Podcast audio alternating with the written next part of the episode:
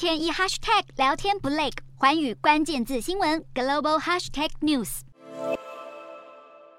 乌克兰和俄罗斯二十二号终于签订协议，恢复两国的谷物出口。不过有意思的是，通常双方国家达成协议后，就可以签署在同一份协定上。但是乌克兰和俄罗斯是各自与联合国和土耳其官员签署协定，一共是两份内容相同的协定。因为乌克兰表示，在俄罗斯的所作所为后，他们不愿和俄国官员签署同一份文件，因此才有了这个特别的四方协定。而重启黑海谷物运送路线后，势必将能缓解全球粮食危机。全球粮食危机获得缓解，但是乌克兰的危机是尚未解除。美国二十二号再批准了对乌克兰两亿七千万美元的军事援助，包括四具海马式火箭系统，以及五百架凤凰幽灵无人机，还有三万六千发火炮弹药，协助乌军能够更精准地打击目标。乌俄战争影响遍及全球，而值得注意的是，英国秘密情报局局长摩尔表示，西方国家必须协助乌克兰获胜，